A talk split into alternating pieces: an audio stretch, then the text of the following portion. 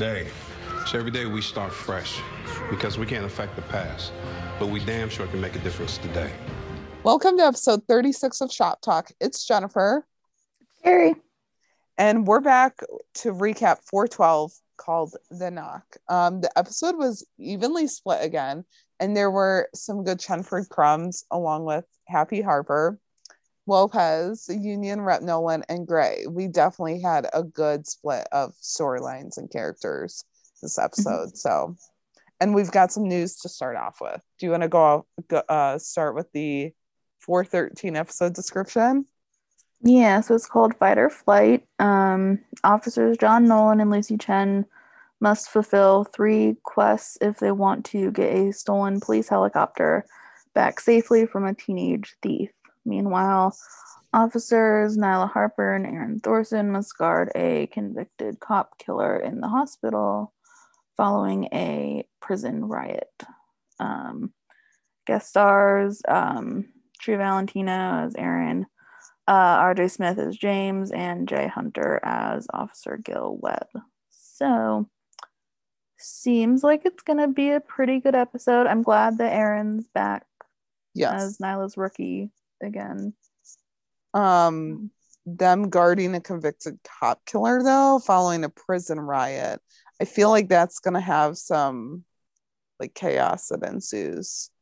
And I wonder how Happy Harper, that's what I'm dubbing her now, um, is going to handle that because of her yeah, emotions. I don't know if it's gonna last. That's the thing is I don't. Mm-hmm. I that don't might be what like snaps her out of it. Maybe. But like James comes back too, so that's mm-hmm. cool. Yeah. Yeah. Um, and then Mekia had shared that she was on a podcast uh, with Tokes, who was on last season of The Rookie, um, and it's called T for Two. And if you guys haven't listened to it, I suggest checking it out. It was, um, you know, just it was a good podcast. They obviously know each other. They've worked with each other, so it, it felt very like conversational um, and friendly. And she just talked about you know the culture on the rookie. Um, I believe that she called all of them just like dorks or something. Uh, she shared like what she loves about her job. She talked about her set experiences in the past, how she started acting. It was just a really good podcast, and like I learned more about Mekia. So yeah, I would go ahead and check it out. We'll we'll tweet out a link for it as well. So mm-hmm. Yeah, and um, Eric and Roselyn's latest podcast episode dropped today as well. It was absolutely uh, so entertaining as always. Um, so definitely be sure to check it out.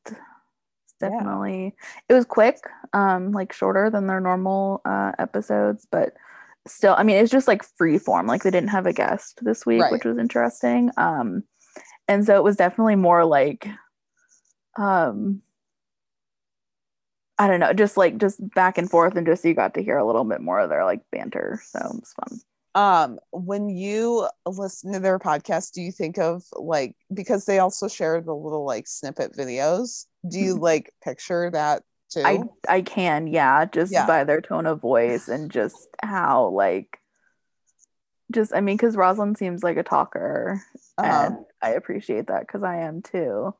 And then just sometimes it's like I mean they but like I don't know, just sometimes it's like neither can fully understand what the other is saying until it like takes them a minute, you know. It's just very yeah. entertaining just to yeah. hear them. I love their dynamic. Like yeah. I yeah, I mean, whether it's on Instagram stories with their travel, you know, issues or like the the podcast recordings, like it's just fun to watch them. So yeah. I still would like them to release like a full recording on like yes. YouTube or something. That would be like the most viewed thing in the yes. history of the world. I would love those. Like so that would be the best thing ever. Um, yeah, so let's dive right into the episode because it was a long one. Like the severed hand case was long. Yeah. So, yeah. But like, we're going to start off with what everyone really just cares to hear about. And like, it's basically here for. Like, let's be real. And that is Chenford. Take yes. it away. Chenford and their double date. Um, so how it like kind of happens is long story short, Ashley had come came up to Lucy and Tim after she got done filling out paperwork and asked him if he had plans tonight because her friend Olive won four tickets to a fancy dinner thing, quote unquote, at Osea. And cue Tim's question of what's a fancy dinner thing. And Ashley explains that it's a pop up on the beach for one night only, and they serve a 12 course fusion menu. Um, Lucy, of course, has to chime in with the control freak in Tim doesn't like to try new things. And I feel like, honestly, like if Lucy wasn't there and hadn't said that, I don't know if like Tim would have gone. He probably would have made up some excuse to not because go. like after she looked like she looked up at him and she was like i'd be happy to go with, with you to your dinner thing. Like yeah, i don't know. It just seemed like he was kind like he was incentivized to only do it to prove lucy wrong. Hmm i don't know. Um well, and the way that he called it dinner thing, like, why not just say I would love to go to dinner with you? like, I don't know. yeah This is weird. Yeah. Um later when they're back at the station, Ashley calls. This is the sneak peek we saw and um says that Olive uh canceled on her. And so Tim, of course, being the ever so uh, observant work husband, was like, "Oh well, Lucy's been pining over that place all day, so let's ask her." Um, and The way that I he just- like looked at her before he like said her name too, because she was Yeah. just like walking in front of him. Oh, yeah, The crumbs. and of course, yeah, she overhears, of course, and is like, "Osea, oh my gosh, yes, please, please!" Like, she was just so excited, um, and just I don't know, just like their dynamic being completely opposite, and just like sunshine grumpy, like that Yes. dynamic is is them in that scene. Yes. Um, and Ashley asks if uh, she, being Lucy, has a date to bring. So that's what um, Tim was doing when he asked Chris if he'd want to go um, because Lucy needs a date to a fancy dinner. Um, she adds that it'll be fun, and Chris is like, sure, he's in, just text the address. Um, I wonder if like Tim would have still like if he would have tracked Chris down somewhere in the district if it wasn't Tim that had wa- or Chris had yeah that it wasn't Chris had, who had walked by. You know, like if it was Smitty that walked by, like surely Tim wouldn't have asked him, but maybe I mean that could Oh have given God. us some really good comedy. But an absolute hilarity. Oh my god. because like in the beginning of the episode we had seen Chris and Lucy kind of like flirting in a way. Mhm. So I wonder like if Chris w- or if Tim still would have like tracked Chris down. yeah. I don't know. Yeah. Um and I just I mean like both didn't exactly seem thrilled about the idea of Lucy having a date cuz like I noticed when Ashley had mentioned if like does Lucy have a date she can bring Tim's like face changed and he kind Mhm. of seemed like he I don't know just like annoyed by that question or just like why Yeah. ask that but it's like you have four tickets dude you need to fill the other spot like Right. anyway um and i don't know just like and when he asked chris like called his name or whatever and lucy was like what are you doing what are you doing like she i mean i'm sure maybe she really does like him and i mean because they're cute now. I i like them. They're cute. Yeah. um so she really does seem to like him. So maybe she was just like nervous and like you know didn't want that to be how it happened or whatever. But i don't know. They just didn't both seemed like absolutely thrilled about the idea at first. Yeah. um but the actual date itself um so it was on the beach. Um chris to- told a uh like food friend of his he was coming here and couldn't believe that Ashley got tickets. Um, and she reiterated about how her friend won won them in a raffle. Tim's first thought though was who puts a restaurant on the beach? You're just asking for sand in your food. Ashley's face already was like, dude, please shut up. Like that's not helpful. he couldn't just go along with it. Like it, he kind of pissed me off in this. He just had to put his two cents in to Yeah. like everything. Well, and it's Um, like, okay, she won the ticket. So it's not like you're paying for the date here. Like, can you just like stop and just enjoy it? Oh, true. You know? I Mhm. don't know. I I just got annoyed with him in this double date stuff because I was like, he's complaining about everything, just finding a reason to complain. Yeah. Um and then his next question when their first course comes is was any of that English? Like I mean, I'm the same though because I am the pickiest eater like any my sister who's the opposite of me in every way. She would love this. A 12 course meal sign her up. She's there. she she will she would pay all the money for it in the world and try everything. I would be sitting there like I I don't know what any of that is. Like I literally looked things up to make sure Yeah. like that the um enoki is a type of mushroom. So and I I hate mushrooms, so I would not have eaten it either. Um Yeah.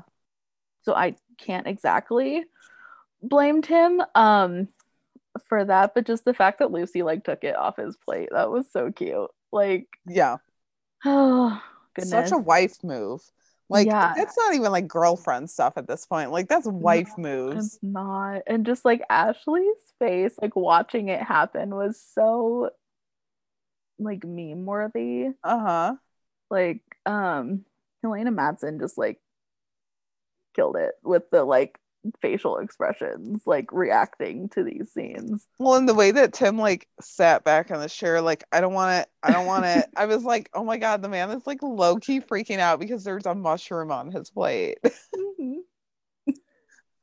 um yeah and so ashley apologized for not knowing he doesn't like mushrooms and he's like it's okay like he was very that was a soft moment like he was just like oh no it's okay like that was good he kind of redeemed himself a little bit It was like one of the few times that he talked to her too. yeah. Chris interjecting with i'm not a very adventurous either eater uh either but one time he ate curry goat in jamaica. Um which then leads to tim's joking question of was his name gerald? And lucy is semi embarrassed like oh my god shut up and just like but tim's obviously not going to shut up because he thinks it's like the funniest thing in And this is where world or Chris is- something And this is where Chris's look comes in, and he's just like, what is going on between these 2 Mhm. Yeah. hmm Um, and they tell a story about how they had a 211 at a petting zoo and a goat managed to get into their shop. Um, the Lucy had had the windows down, um, and who knew goats could jump? She like tacks on as Tim is relaying all this to Ashley and Chris, and the goat sits in Lucy's seat and wouldn't get out even after she spent five minutes making goat noises at it. So, of course, Tim called her the goat whisperer for all of last February, and they finally called animal control and figured it out and everything. But it was just so funny, according to Tim, that he just like had to tell this story because even Lucy was like, "Why? Like why? like Yeah. why are you doing this?" Um, and just like cue the awkward silence. Like if there was a time to use the crickets, it's there. Honestly, Um, I also am bummed that we never got to see like that scene because I would have paid good money for it. But our friend M on Twitter, she did like sketch out what she thought the scene could be, and it is exactly what I thought it was like. and it's also Chenford approved because Yes. both Eric and Melissa like quote Yes. tweeted it, and it was so funny. So We'll we'll reshare it because it was just too good. It's too good. Um, it looks like it's like a comic strip. yeah, So yeah. mhm, very much like a little storyboard and Yeah. everything. And yeah, I wish I could draw. That's why I write. I can't. I'm not an artist in the slightest. So, um, yeah, um, the next time, well, it like cuts back, cuts away from them, comes back. This is where I literally thought that like Chris and Ashley had left because of how the camera um, was turned on to just Tim and Lucy. So props to the uh, cinematography department there. That was clever. Um, I mean, at this point, they might as well have just left. Like, Tim they and were Lucy third were and fourth wheeling. Like, yeah, Tim and Lucy were pretty much just like in, ignoring them. Lucy yeah. should have switched places with Ashley, and then it wouldn't have been so awkward. Like, yeah. you know, mm-hmm. uh, like position wise. So yeah. Um, but I'm sure they did like they did that so they could get the camera like mm-hmm. to see both Ashley and Chris's reactions, which were absolutely priceless. Um, yeah. yeah, because now they're talking about. I'm assuming they're talking about the severed hand case from this episode. I don't know though, because I mean, because Lucy's arguing that experimenting on the dead is like an important tool in the medical field, and Tim's like, no, making people into cyborgs is how the world's gonna end.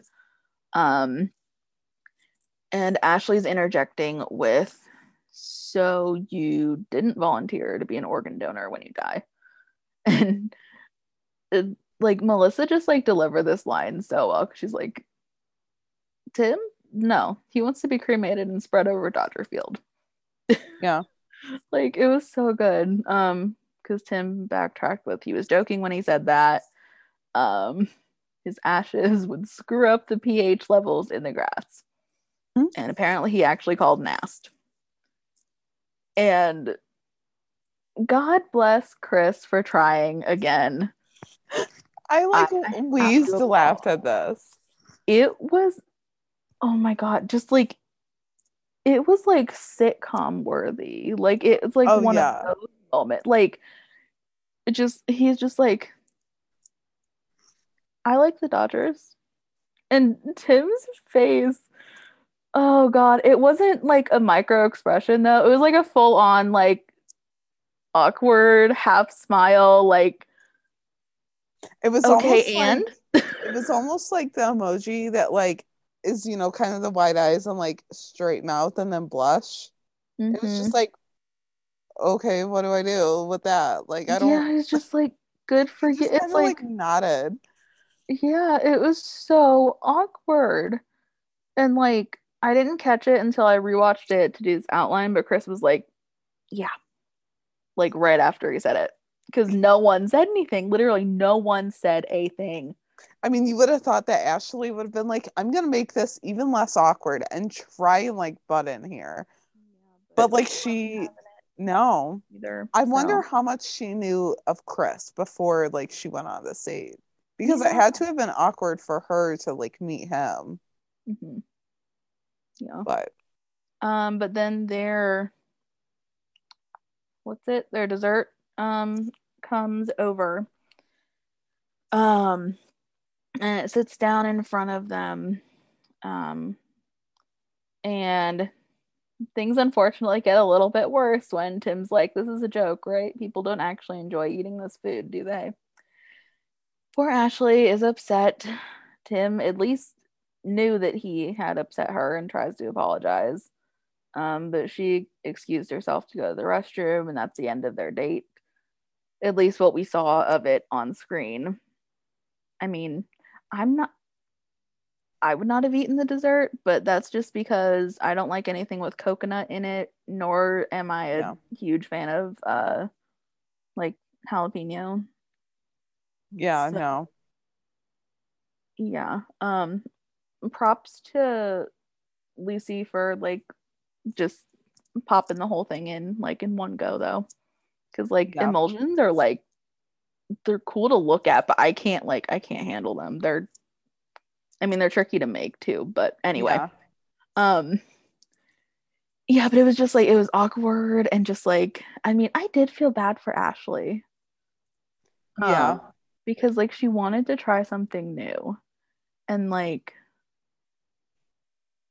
yeah, it really is like oh my god. Sorry, I'm just like realizing like literally Ashley is like my sister and I, and I am Tim in that scenario because I I am not adventurous in the slightest when it comes to food. My sister's always like wanting to go to different things like restaurants and stuff and do all these things. Like oh my goodness. See, like it just annoyed me because it's something that she wanted to do. And like, okay, you're in a relationship. Two, you aren't paying for this. Like you won the tickets, not even you, her friend won the tickets and gave them to you. Like it's not like you're having to pay for it. If you don't like something that's put on the plate, then just don't eat it. Like you don't need to have like a line for everything that comes like onto the table. Yeah. And like also who doesn't love beach date? Like, yeah, okay, it's romantic. I mean, maybe not with your partner there, but like, you know, it's Yeah. it's like your work partner.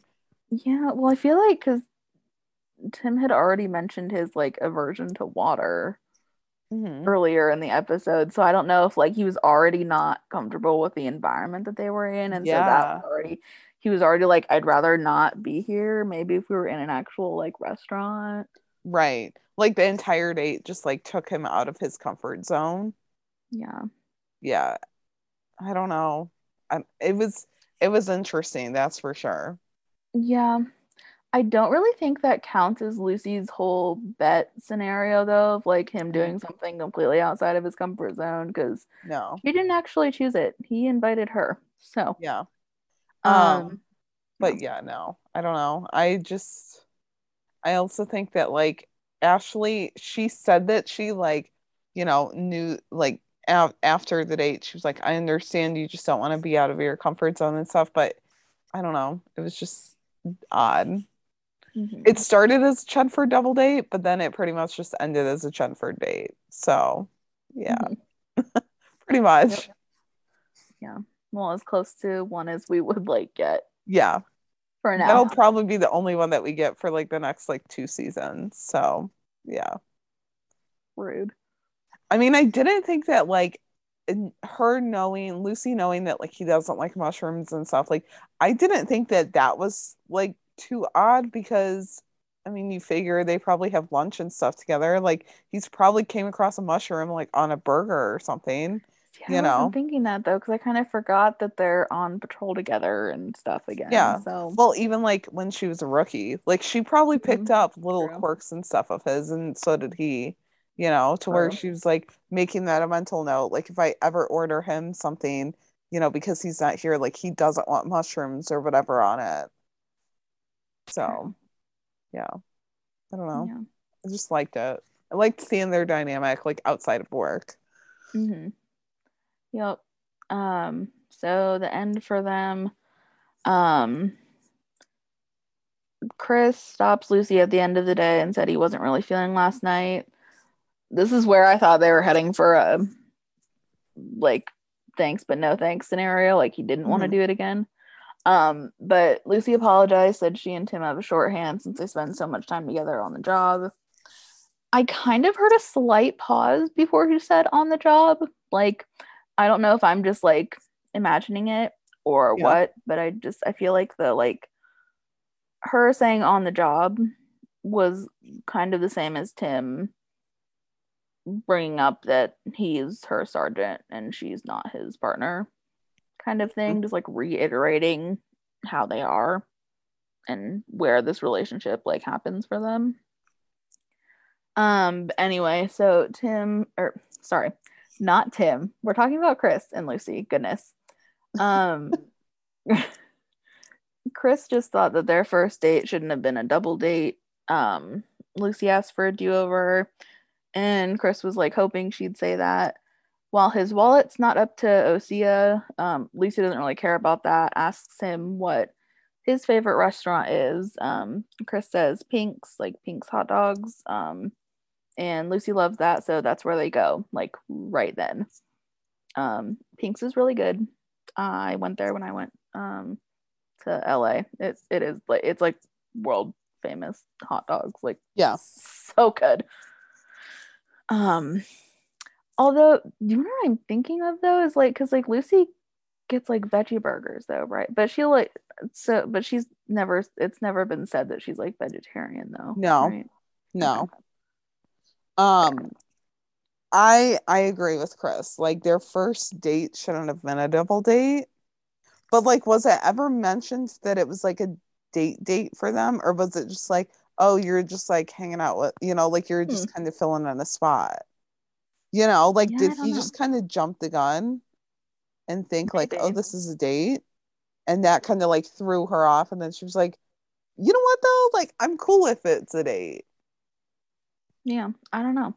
I don't know. I'm thinking of How I Met Your Father because I like watched that this weekend. Oh, and the guy thought that like the the setup that they were doing it's like a group was like supposed to be a date for him and you know the main character and it wasn't and so then he like felt all awkward so that's why i was thinking like oh well maybe you know chris like thought it was a date and then it wasn't so yeah Gotcha.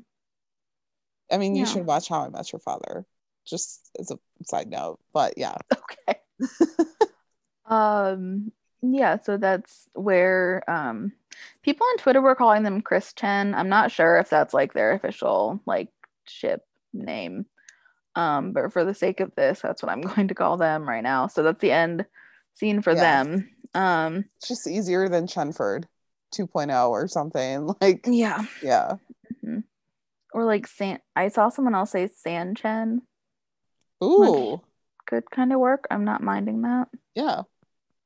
Um, but so Tim and Ashley are outside uh talking as well. He apologized for his attitude over trying something new with her. Um, Ashley was like, "You were acting like you were doing me a favor," and then he spent the whole night talking at Lucy, and which didn't feel very good. Um, like Jennifer had mentioned earlier, like Tim's very much like in his comfort zone because every job he's had is unpredictable. So when he's off the clock, he wants that comfort. Um, Did you start thinking about what other jobs he could have had that are like that when he said that? I just flashed back to the army because I figured he went from the army into being a cop. Yeah, I I thought that too. And then I was like, I mean, has he, like, could he have had other jobs that were unpredictable? I don't know what could be more unpredictable than like being a cop or in the army, though. So, Yeah.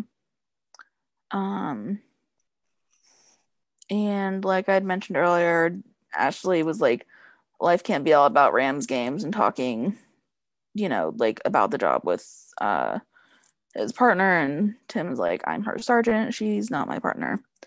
Um the point is though that Ashley deserves someone who tries and Tim wants to be that for her and she wants that too. So he says that they'll get on the freeway and she'll take him to do anything she wants. He'll even call in sick tomorrow if she wants him to.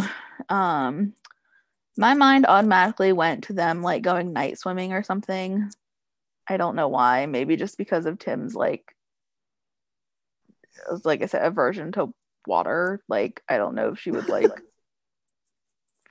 if they would like hang out at the beach. I don't know.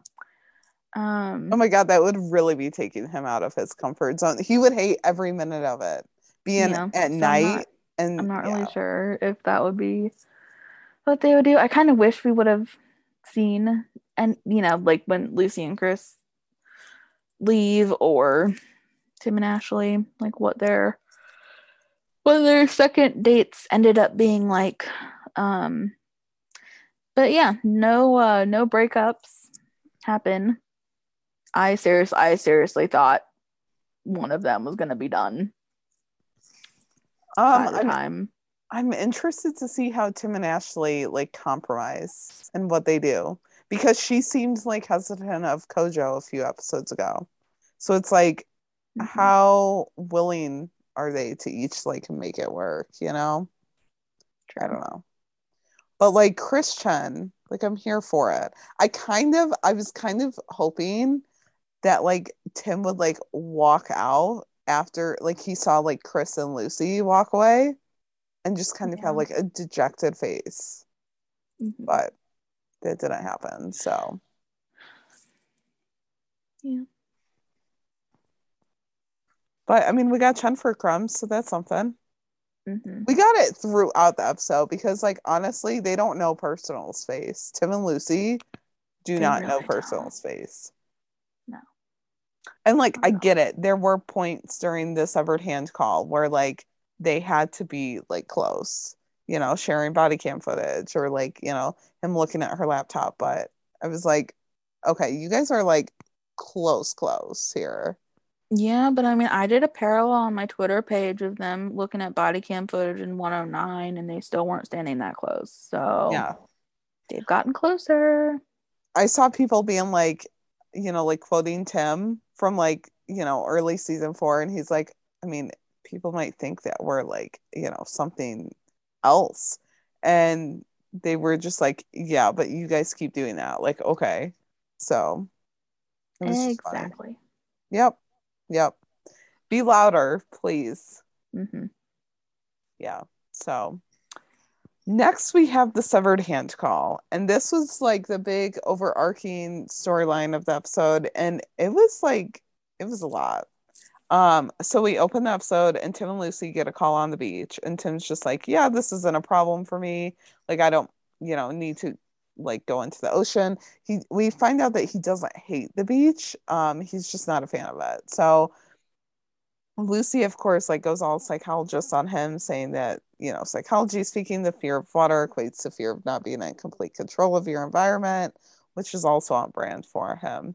Um, and I wonder if some of that fear of not being in complete control of your environment comes from his childhood too. Probably. I mean, it uh, it just kind of makes sense, I guess. I mean, that is a psychological, yeah, uh, like, not parallel, but like connection that can be drawn. right. So, So then they run into Ashley, who's like, you know, I didn't expect for them to send their best and hottest. Um, and she like looks at Tim and they like, you know, kind of flirt through each other's eyes. Um, and I'm just like, you know, I didn't need to hear her saying hottest and directing it towards Tim, but like also she's not wrong. So, you know, like I'm okay with that. Um, and like as she's taking them to the crime scene, Tim's just like, Did you hear her say the hottest? Like he was boasting about it. I'm like, Oh my God, please. Like, is your ego any bigger? Um, so then they walk up to a body that was like washed up on shore an hour ago. And, you know, Ashley just says like a couple of kids found it. And, you know, Tim's just like, see, that's why I don't swim in the ocean because it's dumping ground for sewage, narcotics, and human remains. I mean, ew, but okay. I guess him being a cop, like, it's definitely jaded his outlook on things for sure. true. So then, like, you know, they're back at the district. Lucy's filling out paperwork. Um, and Chris comes up and he's just like, you know, I heard about the hand and do you have any theories? And she kind of like hesitates for a minute and she's like, I have a couple.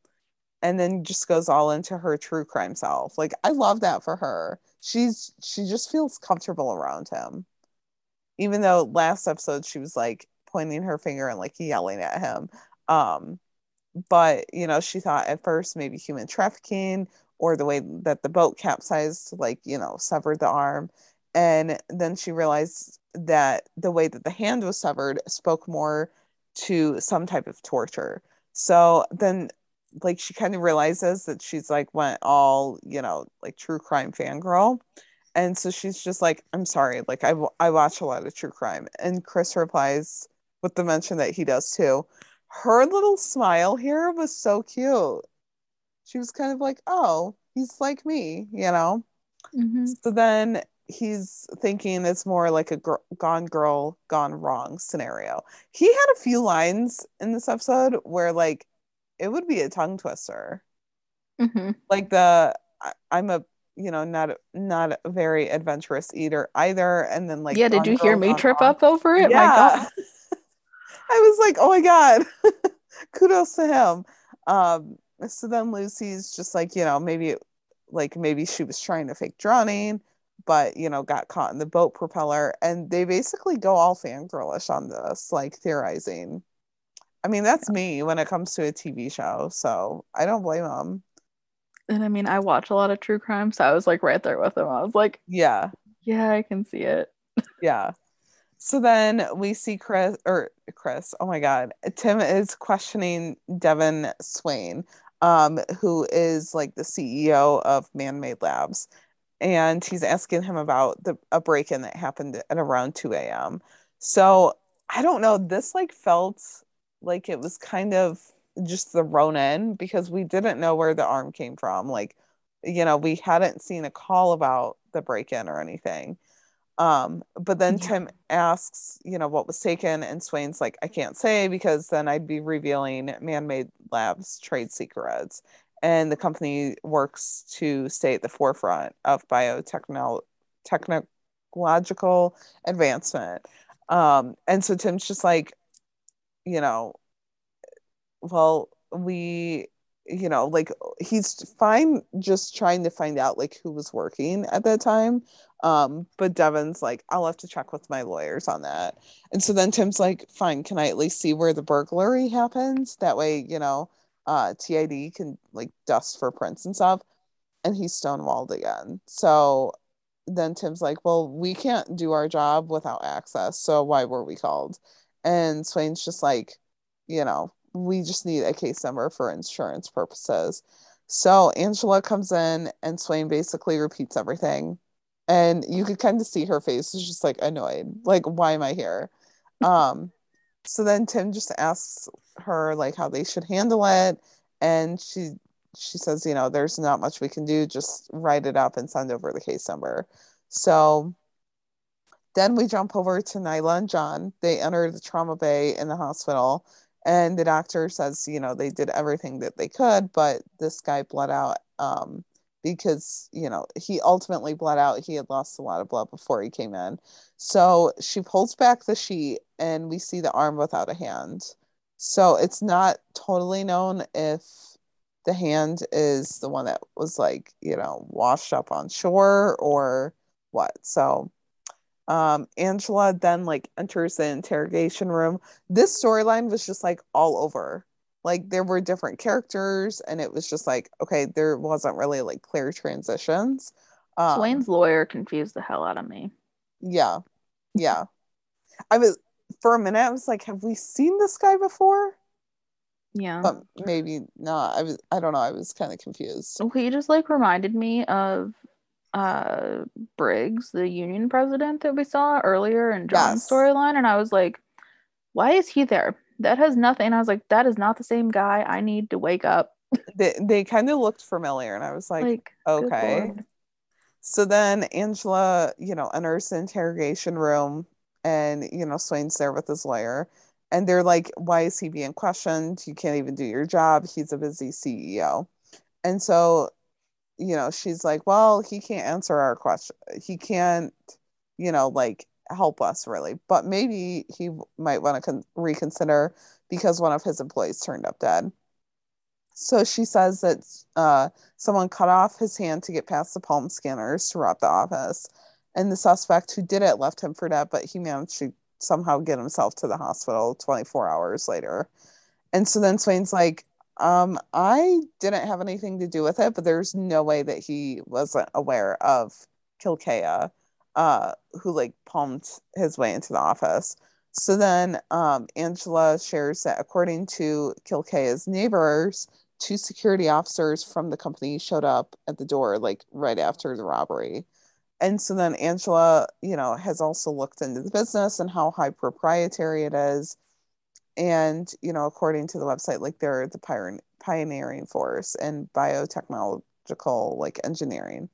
So she's like, What are you making over there? And he just responds with widgets. So she's like, Well, unless you answer my question, I will freeze and hold your company until we can obtain a search warrant and the lawyer's just like you're not going to get to do that um and you know she just like reiterates that she's in charge because it's her crime scene and like it's her discretion on how to process it i mean the bde the bde and the hbic energy in this woman is amazing i love it so then she says you know like she can help Swain out. Like he created the fastest, smallest microchip in the world, and it's about to go into the market. Um, and you know, he's just like, "How did you get all of that information?" And she pulls out her badge and she's like, "I want to know what the chips are used for." Um, so then he like finally, you know, spills, and the chips are used to bridge the gap between technology and biology. Uh, but that's all that he's gonna say. So you know, when asked if he can think of anyone who would cut off a hand to steal the tech, he gives a name, which is Chester Frey. And Swain's like, I fired him about six months ago for performing experience experiments offsite and doing research that the company had never approved of. Um, but Frey had called Swain last week and was insisting that he was close to a breakthrough and he just wanted access to the lab. So then um, Angela calls Nyla and John and, you know, tells them that they've an ID on the hand thief murder suspect. The house is five blocks from their location. Um, and she's sending additional units to the location. So then Nyla responds back to Angela and says, Thank you so much for calling. Her pregnancy h- hormones, like the way that she said this, was hilarious. I just love this side of her. Yeah. Can you take over from here? Yeah. Um, so John and Nyla enter um Frey's house. It's dark and cold inside. Um, Nyla sees remnants of the things that he's worked on. Um, they hear a knocking and enter a back room of the house. Um, and that's where they find the, well, a severed forearm on the table that's making the knocking sound like it's moving on its own. Um, so TID comes and gathers the evidence. They're even taking pictures as the arm is still moving. Lucy's just like, I can't stop staring. Like she's so intrigued. Um Nyla also can't stop staring though, like saying that the human body is truly a miracle. Like she's so positive about it and it's, you know, the pregnancy hormones. Um and yeah, even Tim's like turns to Nolan and's like, is she okay? Pregnancy hormones. Cool. like I loved the uh Brolin bromance moment that we got there when Yes. uh Tim asked that question to John. Um and so they walk away to see if there's any sign of their Dr. Frankenstein. I love how they called him Dr. Frankenstein. Mhm. I mean, it's literally what had happened. Yeah. Uh yeah, so then they're hoping to learn what like scientific breakthrough he thinks he's close to. And Angela comes in and gives a brief. Um, and you know, basically just says Chester cut off Kilkea's hand. Now there's a severed arm in his, which is Chester's house. Um, and there's two victims, but there's more really because Nolan and Harper found a freezer with eight more arms inside. Um, and so Angela's like, Well, is that four more victims or eight? And Tim's just like, I think there's six, uh, four right arms and two lefts. Yeah, but like it could be a left arm and a right arm from one person. Like the Yeah. math here, I was just like, I'm not even gonna try and do this math because no. um, and so then the ME thinks that they have removed, uh, that they were removed post mortem um, because two had clear signs of decomposition. I mean, I would hope that they were removed post mortem and not like, you know, while the victim was still lucid. Um, so then, you know, Angela wants TID to get a rush order on the friends because it might tell them like who is who their victims are. They might be able to tell like where he gets the victims from and how he targets them. So then the lawyer the lawyer appears again and he's like i want to get into the house and get the technology that was stolen back and angela's like that's not going to happen so i mean this woman just never stops being a baddie like between her and then nyla we were just like blessed with their Mhm. energy this episode Yeah. and then Lucy wants to look at Chester's computer after TID is done processing it. And she's like, you know, I want to try and get into his head. And she asks him if he thinks that Lopez will be up for it. And so then he's like, it doesn't hurt to ask. So the next time we see her, she's watching a video of Chester. And one, I was surprised that she was doing it on her personal computer. I was like, I'm surprised that they would let that happen. But Tim walks in and, you know, she says that she's been scrubbing through Chester's video journals and she tries not to use the word crazy, but Tim just reiterates what he's done and says he's crazy. Like you know, there's no other word to describe it. So Mhm. then she says that he shot the next video the day before he cut off Kilkea's hand and broke into man-made labs. So then um, you know, like she shows Tim the last video entry from the day before. And he I mean, he is like Frankenstein. Like when the hand's knocking against the table, he's like, you know, it's alive. Um, and but there's nothing in the videos that can lead them to where he's hiding, unfortunately.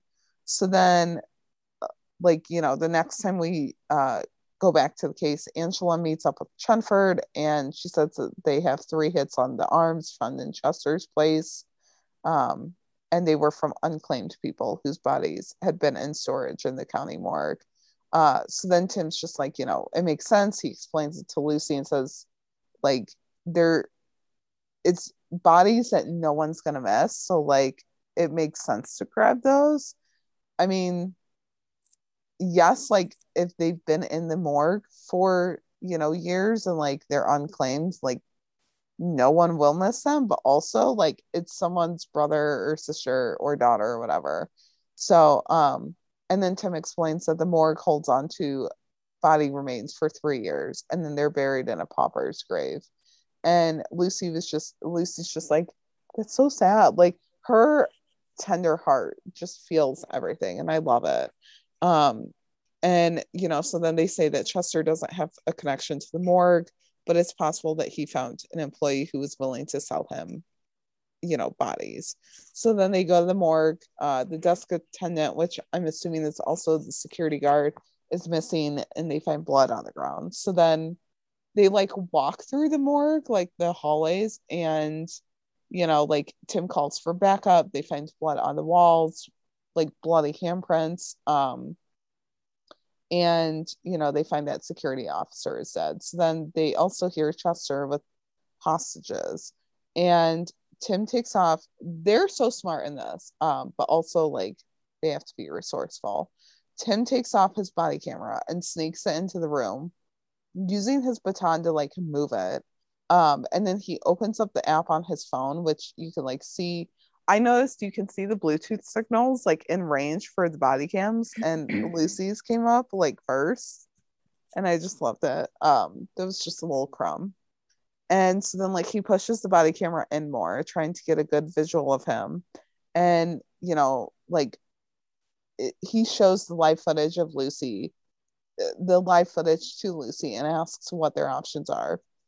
And you know, like she gives her ideas. They work together to come up with a game plan, which is to ultimately shut off the lights. Tim's gonna flash a light in there, like stunning his eyes almost. And you know, Chester starts shooting, and then Lucy sneaks in and she like tases him.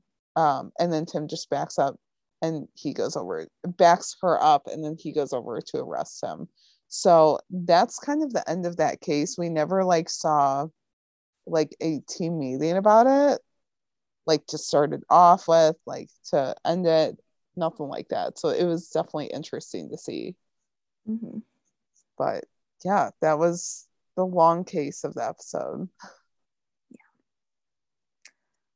Um, so for Gray, um, he meets a sergeant from Italy uh, named uh, Romeo uh, Cabarelli, who's investigating a fugitive named Kai Zulo. Uh, he murdered a woman in a home invasion in Rome and made off with her diamonds. Um, he fled to LA from Italy until he could get. Goodness, I'm sorry, guys. until he could get to South America. Um, they go to meet Gray's CI uh, named Flex and chat him up for a minute. And he says he'll do his best to get them uh, like information on where uh, Kai is hiding. And then they uh, all split off. They didn't get anything new that night, but tomorrow's another day, so they'll try again. Um, they chat for a bit, and uh, Cavarelli offers for Gray to go to Rome um, and he'll like be a guest of his. Um, and Gray seems into that idea because Luna's been on him to travel more.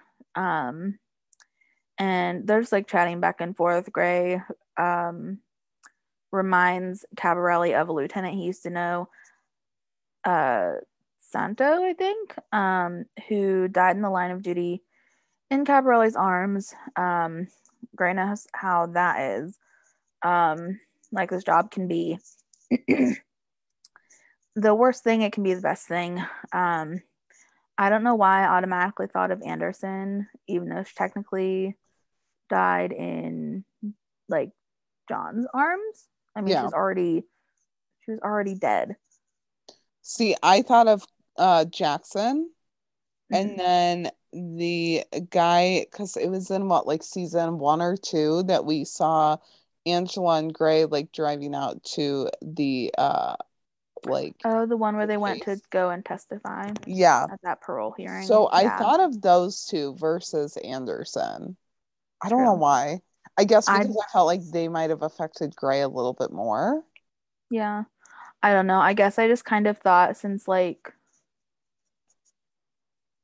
uh wait, is Lieutenant oh is Lieutenant under or over it's no, it's it's Captain Lieutenant Sergeant. Sergeant, isn't it? Okay. Yeah. I don't know. I think that's just where like my mind was at because like if um Cabarelli was a sergeant too, I just kind of thought like I don't know, like commanding officer. I don't know.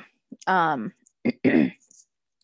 but anyway, um their somewhat morbid conversation is interrupted. Um Flex got word that Kai's gonna meet a diamond broker tonight and uh Romeo's like, Oh, I can do it, it's fine. Um, but Wade already told the station that he extended it extended his shift, so he's good to go too.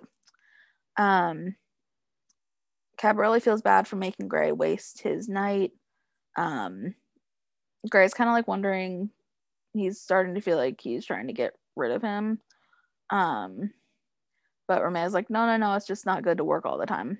Um, so he spots Zulo. He takes off after him, shooting his weapon um, but he lost him. Gray's like running behind, um, calling for backup and asks what the hell like happened.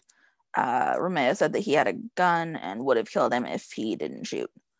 Um, I mean, oh my gosh, just like poor Gray.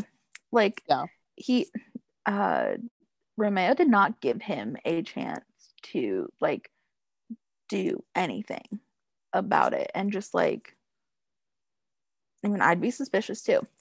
Um, Gray talks to Nyla and John the next day and tells them about um, Cabarelli. Gray didn't get a good look at his body cam footage to see if there was any truth to the fact or to the statement of Kai having a gun. Um, Cabarelli is currently under investigation in Italy for misconduct, apparently. Um, so they need to find Kai before Romeo does. Um, they know that Kai needs to lay low and he can't use credit cards, so Gray, Nyla, and John start checking motels and like canvassing to see which one would take cash. Um, John put out feelers to the union chat room. I really did not expect that to be a thing, honestly. Yeah, Like, an I mean- LAPD union chat room. Well, in a chat room in 2022. I mean, is it like a Slack channel? Because like that's the only chat room that I can think of. maybe um and they have informants um at 64 out of 74 no-tell motels and of those one of them has a possible kai zulo sighting so they should as john says get into their civvies and stick it out nyla's just like her crying was so hilarious. It absolutely killed me. Mekia's uncanny ability to cry on cue is unmatched. And this Oh was my like the second time because she had even told Angela, she was like, Thank you so much for calling. And like Yeah. it just it was kind of like her second time to like get emotional like that. And oh my god, it was amazing. yeah.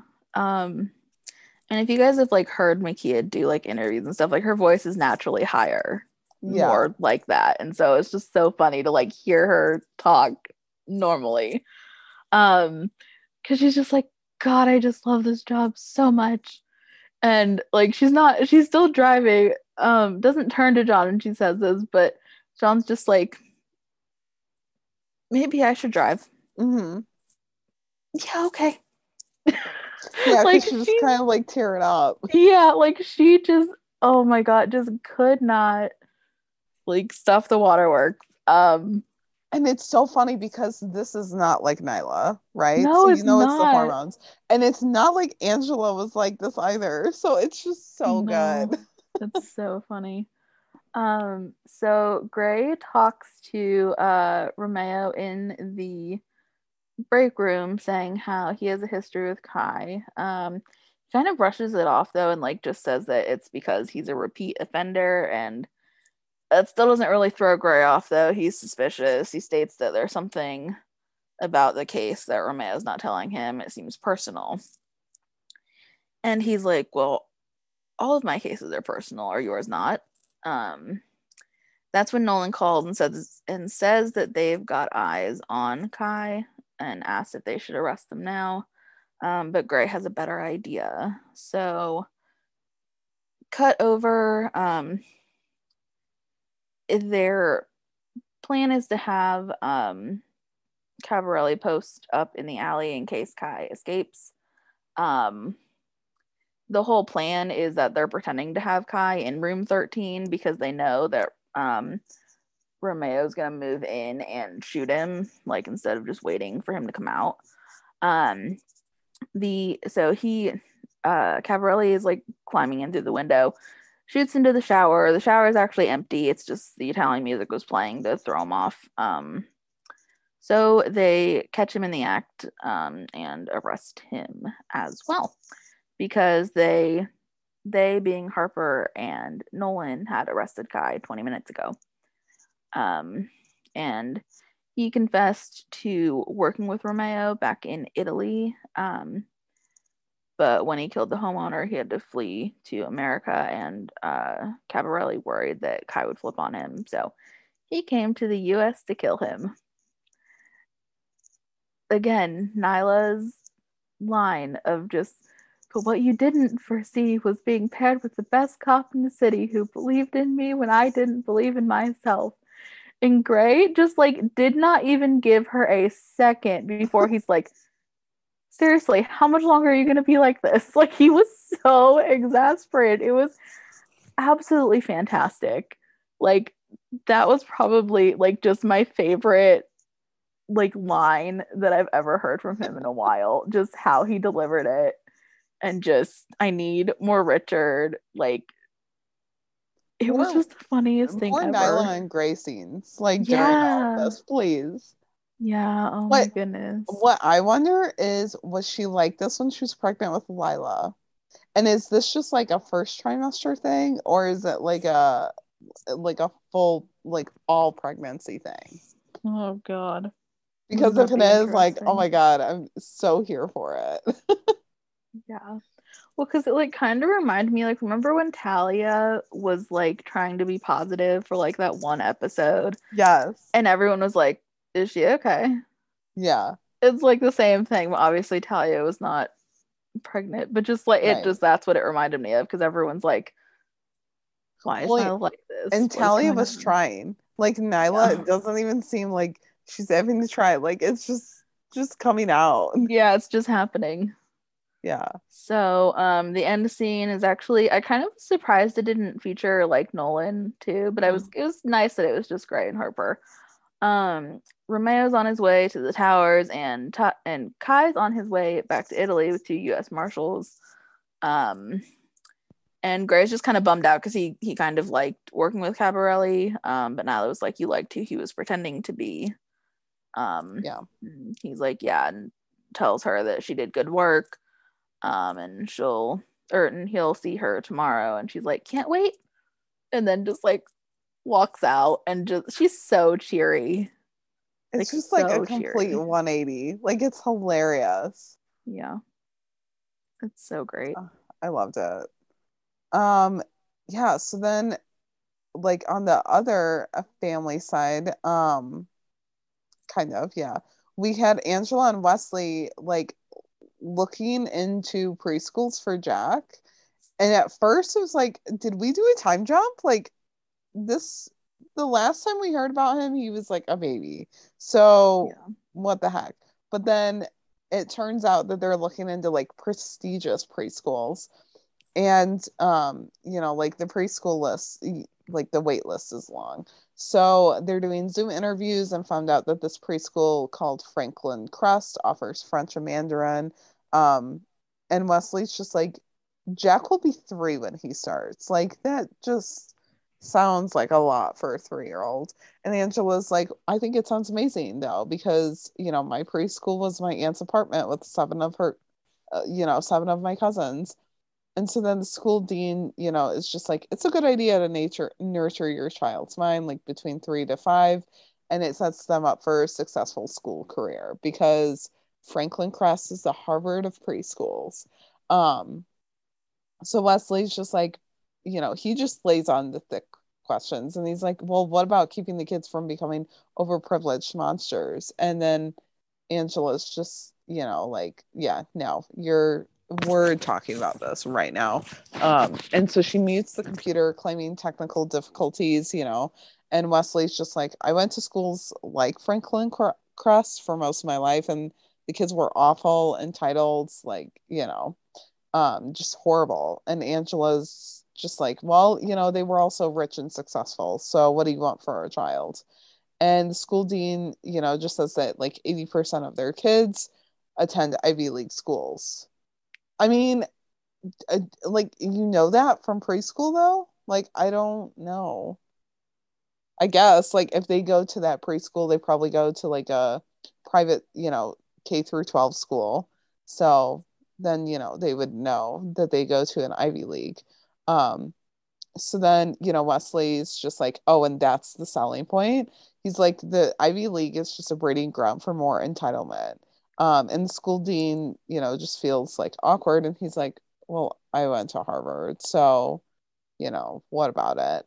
Um, which I can see where Wesley's coming from, but I'm also like, didn't you go to like an Ivy League school and then law school to like, you know, get your degree? So, um, but then, you know, Angela like hurries up and finishes the Zoom call, pretending to have more like technical difficulties, and they get into a fight. her impersonation of like the um camera or the um yeah like the camera or the audio shorting out was absolutely perfect It reminded just- me of like when people like in old TV shows are like, "Oh, you're on the car phone. I'm going through a tunnel," and they just like cut out. Yeah. it was just so funny Um, and Angela's like, you know, well, I really want to send Jack there, but you know, Wesley's like, we need to make sure that it's a healthy environment. And so Angela's like, I gotta leave for work, you know, just reschedule the rest of the interview. So later on in the episode, Wesley is sleeping, like all peacefully. Angela's clearly pissed, and she's just like banging drawers like shut just for the heck of it. And she's like, you know, Franklin Crest emailed an enrollment is suddenly full for two years from now. And two years from now, would that make Jack a year? Or no, I guess like maybe still like shy of a year. Um, so then Wesley's like, well, if they're that sensitive to questions about their students, maybe Jack shouldn't go there and attend public school. I mean, okay, again, I can kind of see where he's coming from, but also like realize that, you know, you should want the best for your kids. So then, you know, Angela's like, well, you're shoving your privilege into your back pocket when you can use it for something good like the education of our child. And so she's like, you know, public school can be great, but you also took away our options. And even if Jack did get into that school, like we might not have enrolled him, but you know, he Wesley sabotaged him and ultimately made the decision without her. And so then, you know, she's like, You did it because you have private school baggage. And Wesley's just like, Well, you know, maybe, you know, he is afraid that their son will become the same poster boy for entitlement that he was. But, you know, he realized that he didn't like himself and he set out to become the man that Angela loves. Um, I I don't know. I kind of disagree with Wesley here. Like maybe he would become that same poster boy, but also like he has two parents, like one that didn't come from that background, and then one that did. Like I'm sure that they would make sh- like make sure that he didn't have the best of everything, you know, to make it seem like oh well, you know, everything's not just handed to you. Um, Yeah. so then yeah so like she's just disappointed that he didn't have more faith in them as parents. So he comes home and she's sitting on the couch with a glass of wine like a whole mood. And you know wesley's just like i apologize to the dean called to the school in jackson. Um, in two years he'll be enrolled in the harvard of preschools as he says. And so then angela just brings up that they could send him to the new charter school that opened up. Um, and she's like i'm just joking with you kind of and Angela just wants every option available to their son when you know it comes time to decide. So then she's like, but in order to avoid arguments like this in the future, I made up a parenting chart for us to fill out. And I thought that it was just going to be like a flow chart or something. Like she, Even a Venn diagram. yeah, like she pulled out like a whole, like, I mean, Wesley even said it. It was like a murder board. And I didn't And- realize it until he said it. And I was like, oh my God, that's it. Yep. Yep. like a case board, like going like, yeah. Mhm. Um, and so then, you know, like she broke down everything into categories with a picture of baby Jack in the middle, uh, which Mhm. I'm pretty sure that we've seen that picture of him before, Probably. maybe. Um, but then, you know, she has it like broken down from screen time to discipline and nutrition, like it's all on there. Yeah, she had education, financial Yeah. decisions. Um, Yeah. Like just Everything. like everything. Yeah. Um, Discipline for crying out loud. but like I love their dynamic. Like he wants what's best for Jack, she does too. He doesn't necessarily want him to be like less, or you know, he doesn't Wesley doesn't want Jack to be like him. Um and you know, Angela just wants to provide the best. Like I love that while they do disagree, they always work it out and they do what's best. But like they also bring a little bit of their jobs into it too.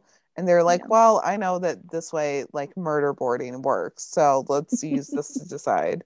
Um, but I think that they'll figure it out. Like there's a good balance of okay, we want the best for him, we'll give him what he needs, but then also we want him to work for it. Yeah. So I don't know. I can kind of see where Wesley's coming from a little bit. Like, I don't know. I did not go to a private school at all, yeah. but I went to like the what was seen as, you know, like the uh super, you know, top tier school system or whatever. Uh-huh. um and like literally people would just assume that everyone that went to that school um was rich and had you know parents Yeah. that were doctors and lawyers and all this stuff and it's like no but just i mean yeah because people like there is just a certain like stigma that can come from Mhm. certain places you get like education from districts. Yeah. Yeah, because I was Mhm. kind of the same. Like we we had a good school district, not the best, but we still had like a better one compared to others in the Oh, area. we had people get into the ivy leagues yeah. Oh like yeah, crazy. we had that too. But like, you know, I mean, people would think like, oh, you go to this school district, so like you must have like, you know, the best and all that. And it's like not necessarily. I mean, even the high schools in our district like rivaled each other. So, you know, See, and I only is. had one high school in my district. so That's why it was so. Oh. Yeah. See, mine Mhm. my high school was the last of the three to be built, and it was brand new. Like I opened it. I was the 1st Mhm. class to all four years.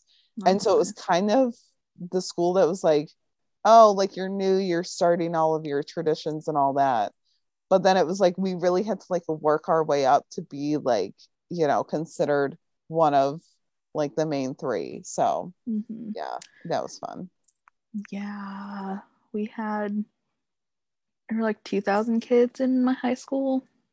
I think yeah graduating class of like 450 something. Yeah. I don't know. It's crazy.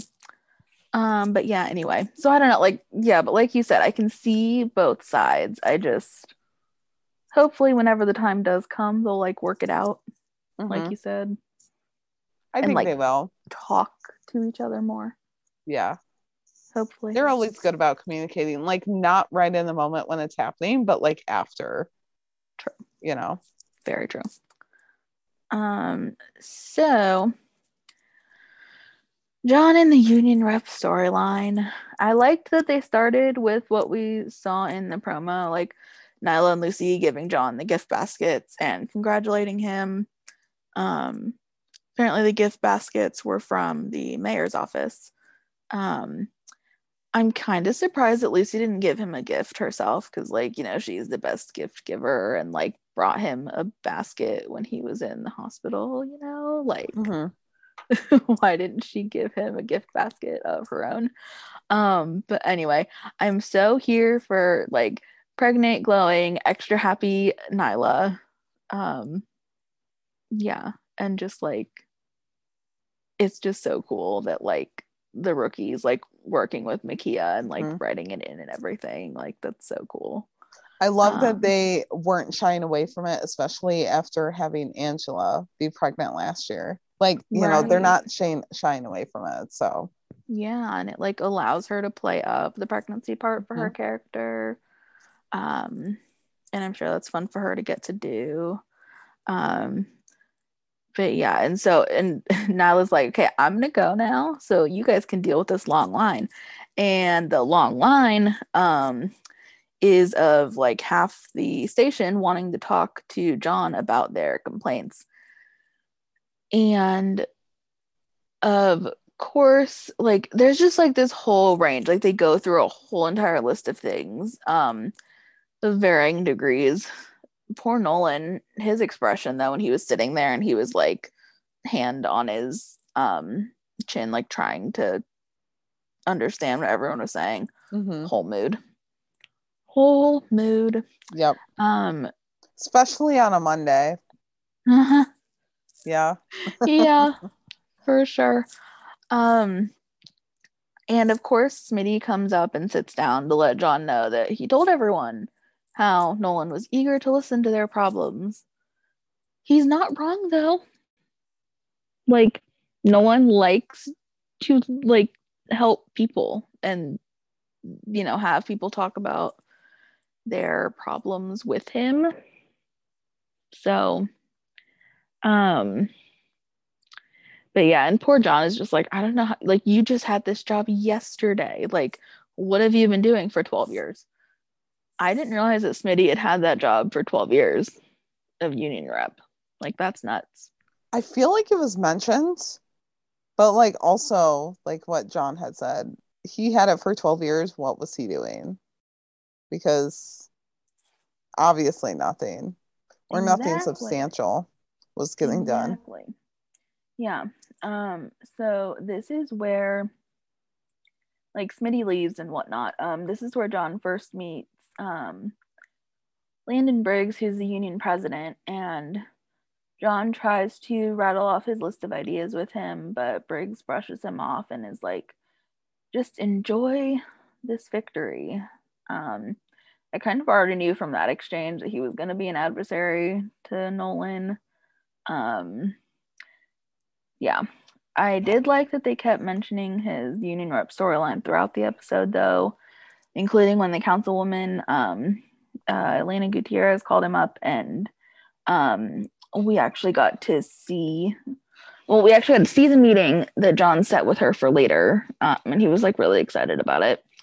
Um, they met and he discussed the major changes he'd like to make, including the mental health initiative. Um, because 20% of the service calls are mental health or substance use issues. And John's been thinking about a pilot program and wants to know if he can get an audience with the mayor. Um, because it'd be able to help both the police and the public, um, which is something they should do and what the pilot program would allow them to do. So, um, uh, Elena, um, you know, wants John to tell her more about the program. Um, apparently, that meeting went well because uh, the next time we see Briggs and Nolan, uh, Landon is confronting John about the paper publishing that the council voted to move forward with the mental health initiative.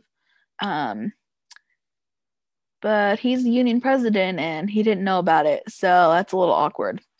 Yeah. Um, so of course he's mad. He takes it out on Nolan. Um, you know, because it's not John's job to worry about the public. It's to make sure his, you know, brothers and sisters in blue are taken care of first. Um, but John disagrees. Um, and so Briggs kind of essentially like threatens to end his career before it's barely even begun because he's like, You want to know what's the best thing about this job? Power to help the people I like and hurt the people I don't. Like, hmm that was so straightforward and worrisome. I Yeah. didn't like it. Didn't like it. Um what I did like though was Nyla coming out so she and John could have like one more conversation. Um because he was like when I need Detective Happy Pants the most, I get yikes. And she's like, Oh no, you don't need me for that. You're the most positive person I know. Like truer words have never been spoken about John Nolan's character. True, but it also doesn't hurt to have a little pep talk. It's true. But also, I feel like that was back to old Nyla Harper right there. A little bit. Yeah. A little bit. Um Nyla also knows that he's not going to let Briggs get in his way. And John's like, You're right. Uh, he, you know, he set out to bring change to the department, and that's what he said he'd do, so that's what he's going to do. I'm still bummed that we didn't actually see the election slash voting scene Same. happen.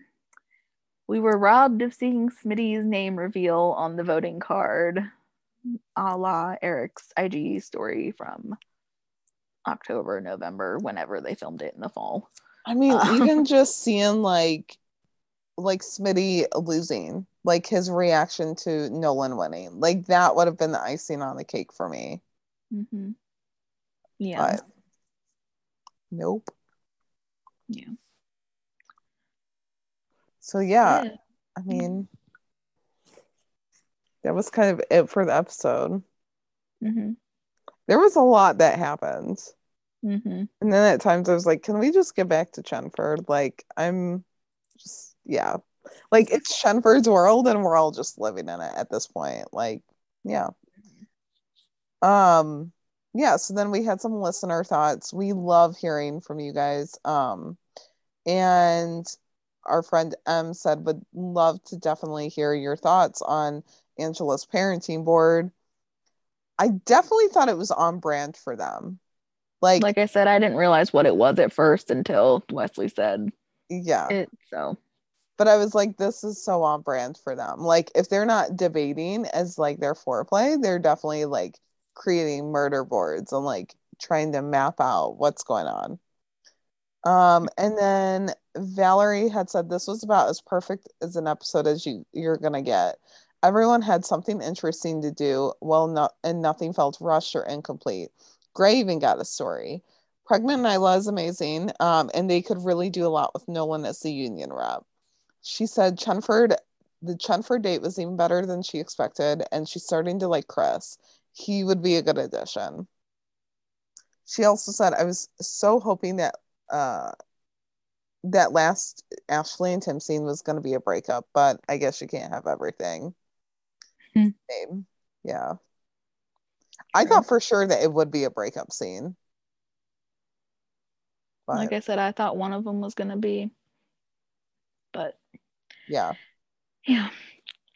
Um. So Ricarda said the Chenford date um is on her list of favorite Chenford scenes. Mhm. Um. Oh. Uh. They wanted to see the goat scene. Yeah. Same. Like, can can we? Um. That would have been so good. Um. doesn't quite understand the Tim and Ashley relationship. Like seems like he wants to change for her and she um she still wants to be with him after she just witnessed Chenford like firsthand. Um they're a little offended that Tim said that Lucy isn't his partner. Um just hope that he downplayed it in front of Ashley and that he didn't really mean it. Um, yeah, I totally didn't mention that, I don't think, when I talked about it um, in my thing. Or no, Yeah. when you talked about it, sorry. You had Uh, just mentioned that like he said that she said she Yeah. isn't his partner. Well then Uh, what the heck is she? yeah. Honestly.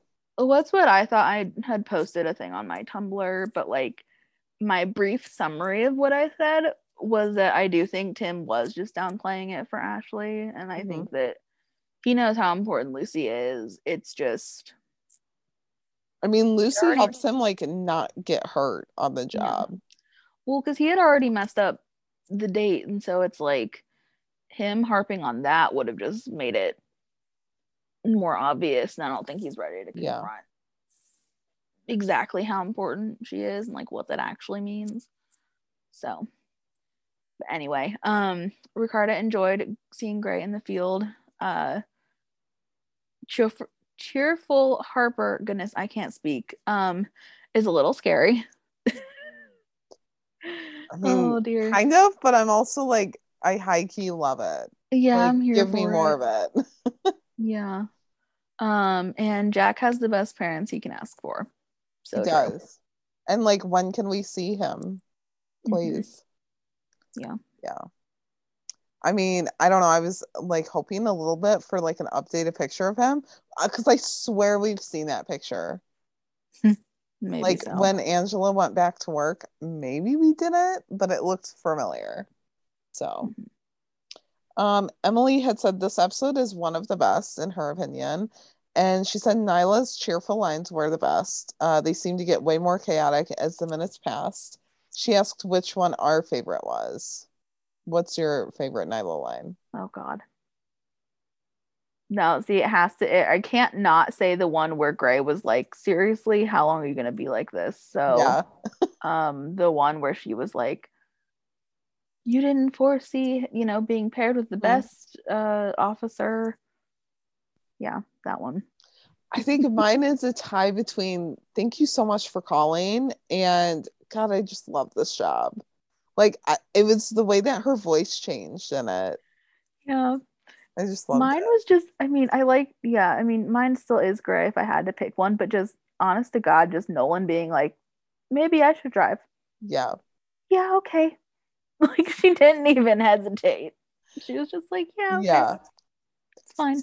Um, and then Emily loved the Nolan Union delegate storyline. Um, she said it felt very reminiscent of his early days. Um, and it has roots there of him being the moral center with his passion to make things better with like no matter the pushback. Um, and she said she's living for his continued rivalry with Smitty.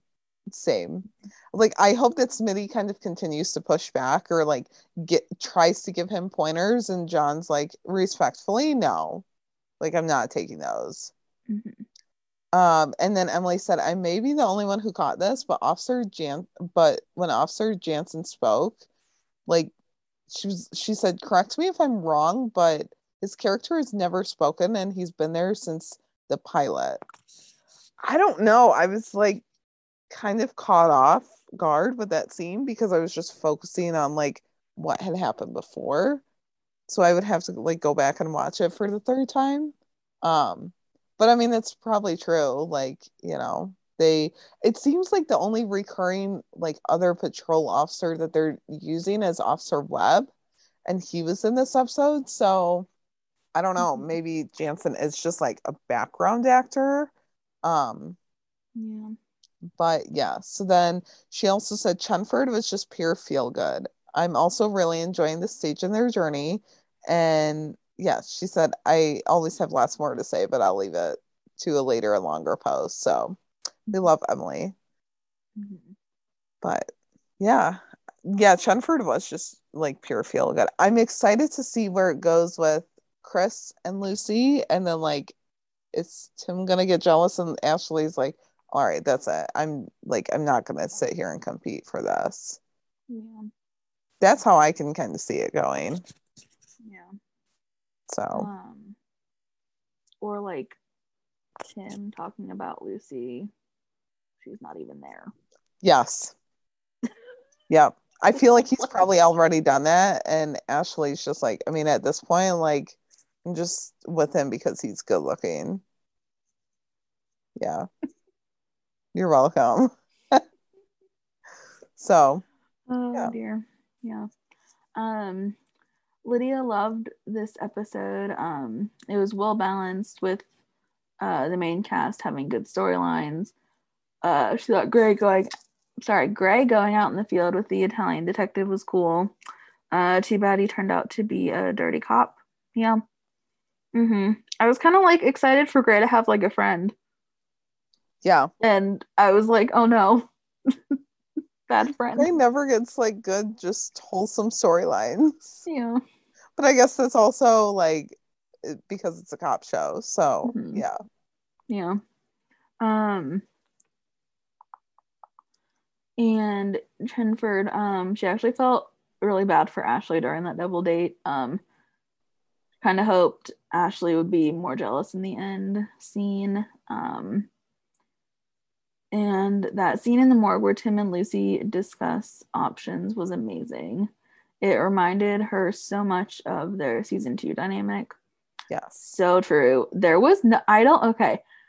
So I was not the only person that thought this because people on Twitter were also saying this, but like, honest to God, if they were actually dating there, I swear to God, they would have just like kissed in that moment yeah, because I- like they both looked at, well, Lucy looked up at him, he looked down at her. Like, hmm if it was like an actual like life or death, like not that it wasn't high stakes, but just like, you Right. know, just oh my god, it just would have been like perfect moment like- to do something.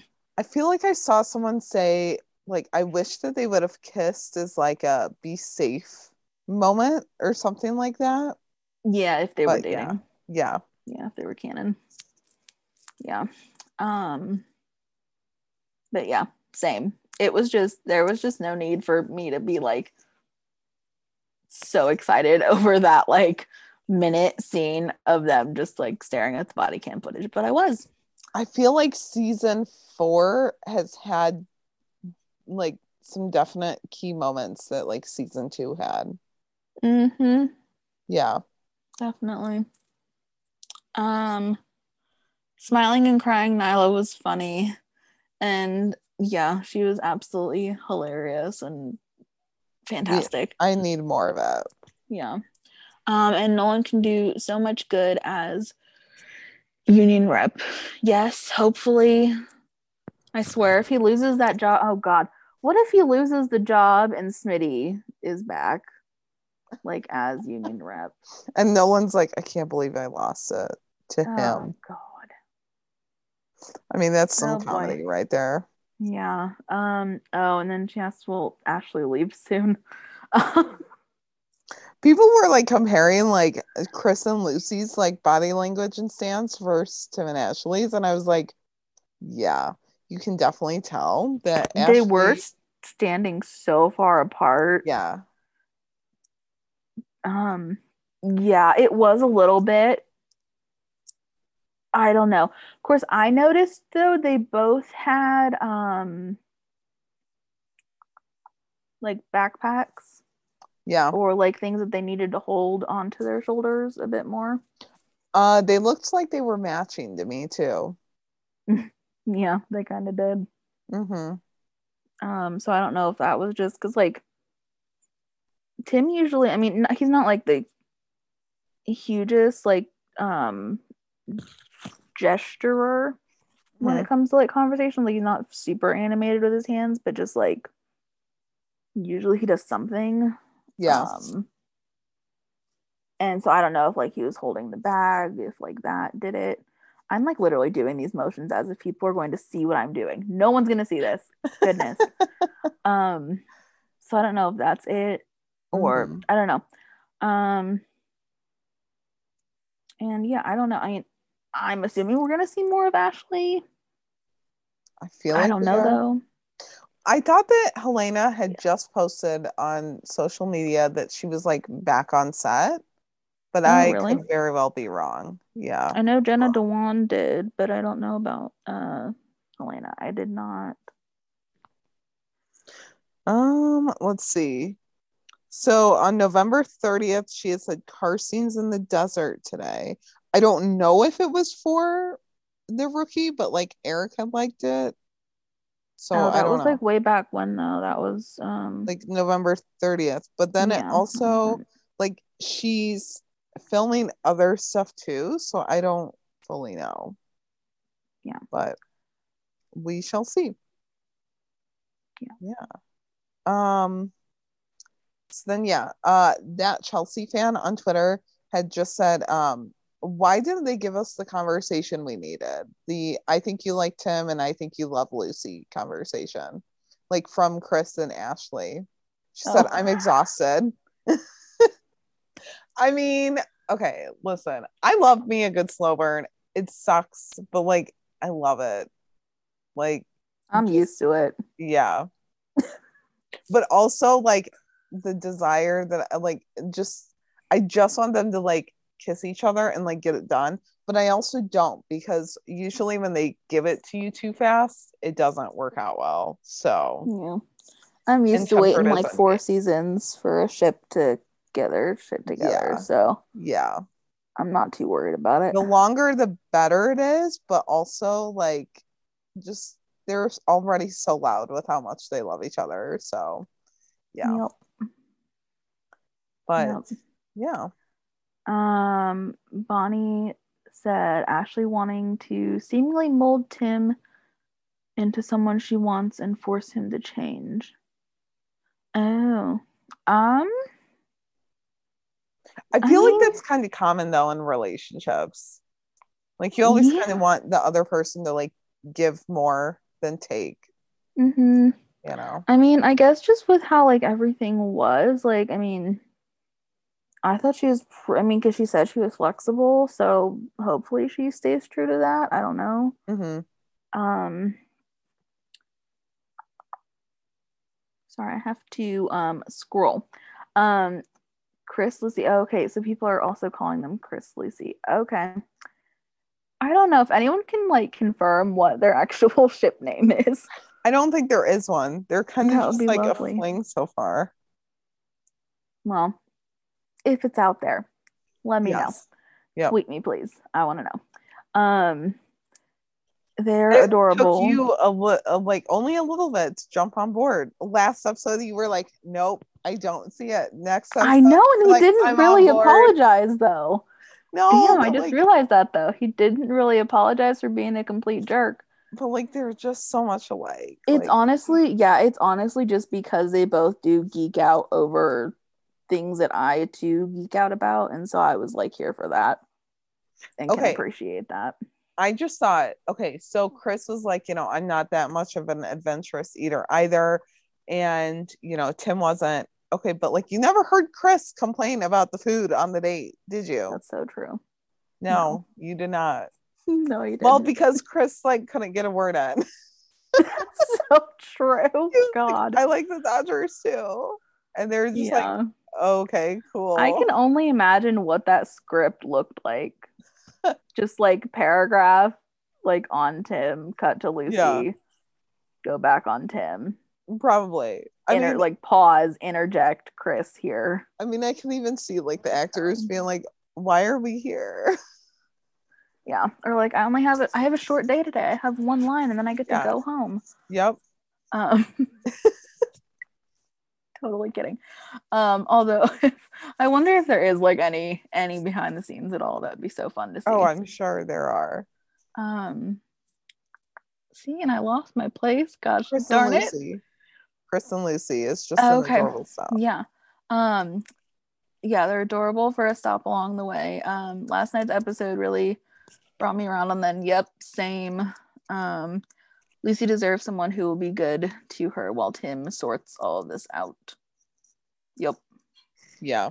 so true oh man people are like really like wondering why ashley is like Still around. yeah goodness um because she literally witnessed uh chenford firsthand yeah I think it would be wasn't- very obvious though, like if she broke it off with Tim this episode.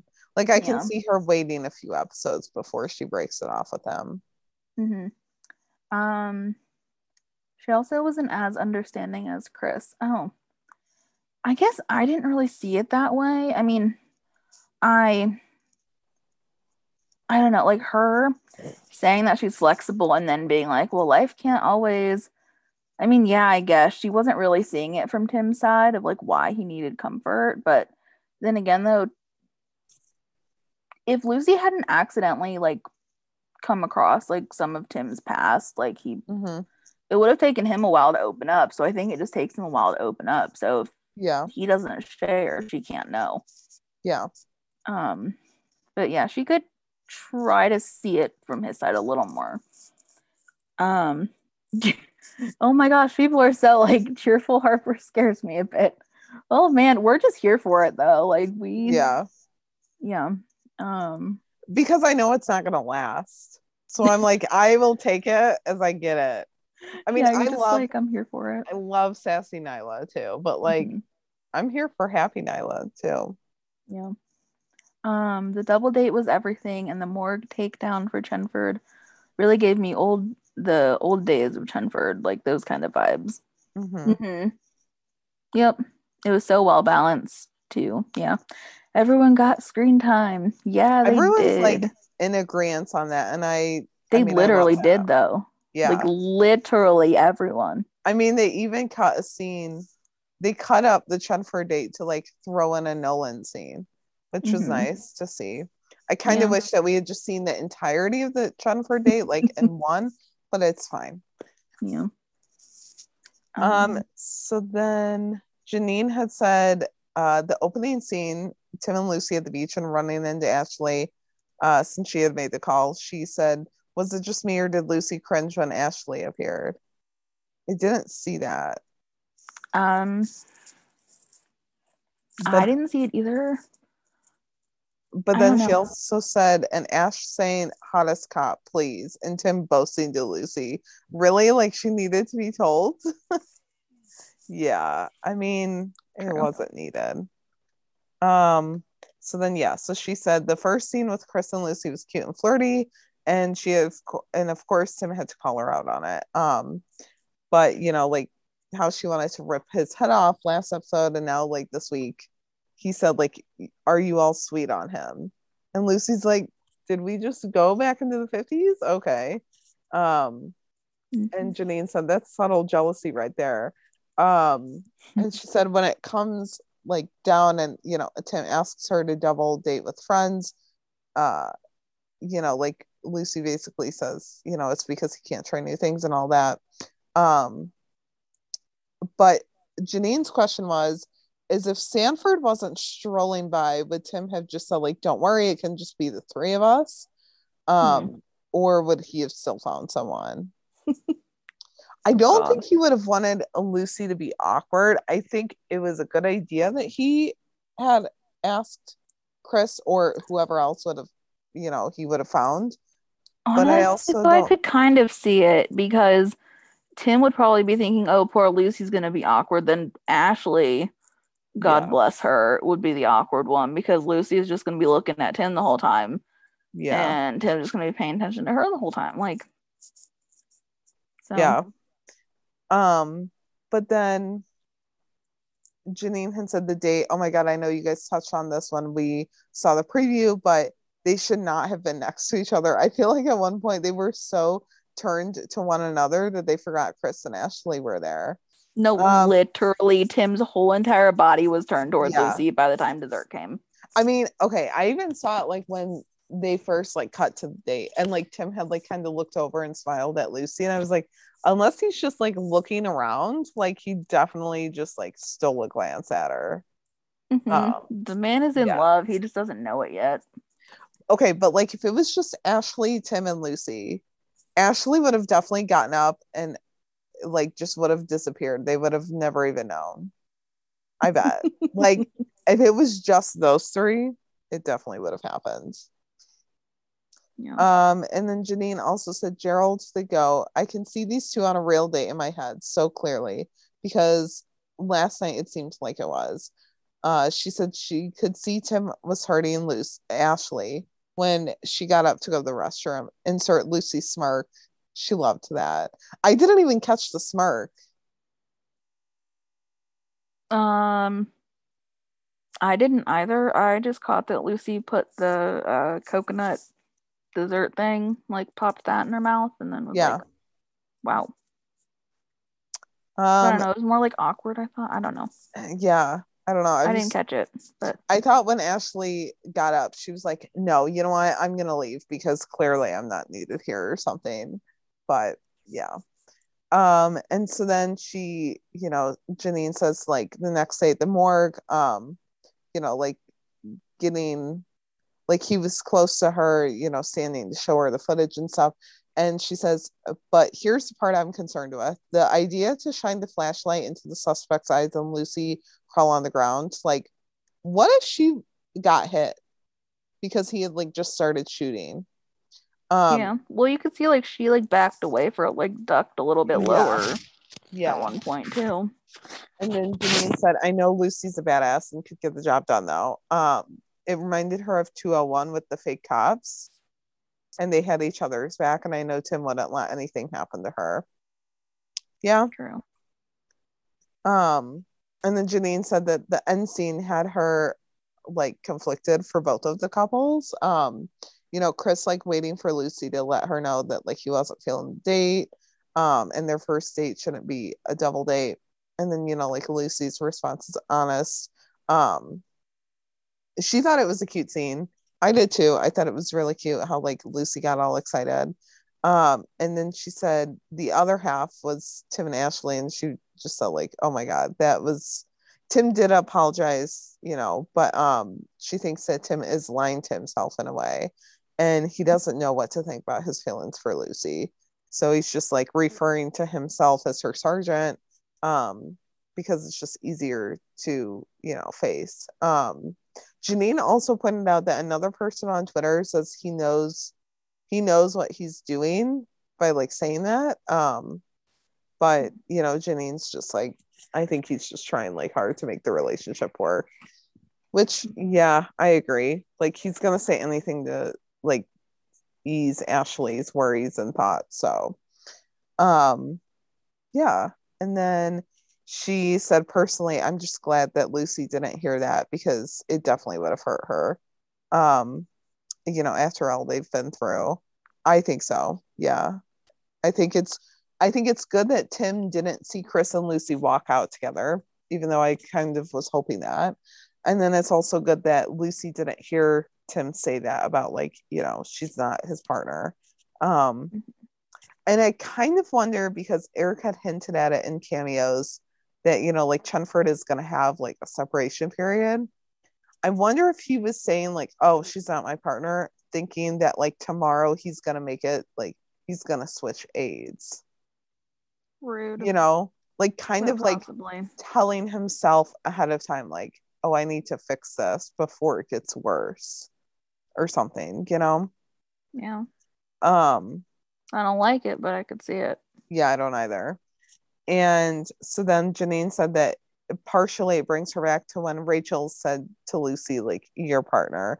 And she corrected her saying, no, or wait, partially, yeah. Okay. When Rachel said it's Lucy, your partner, and he corrected her saying, no, she's just my boot. Um, but Janine's Janine also said that she could be reading too much into it.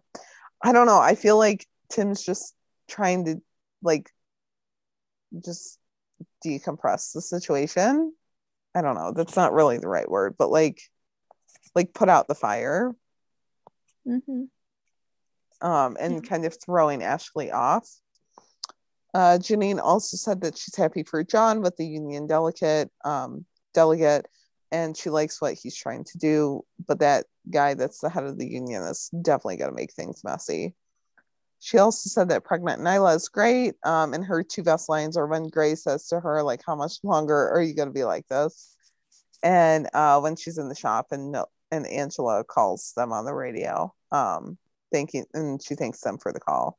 And then her last bullet point was, you know, that Lopez the, are the cutest parents, and uh, Wesley at the end realizing that Angela never had the like availability to go to anything other than like public school. Um, you know, like him realizing that and then just, you know, wanting to make sure that her thoughts are heard too is important.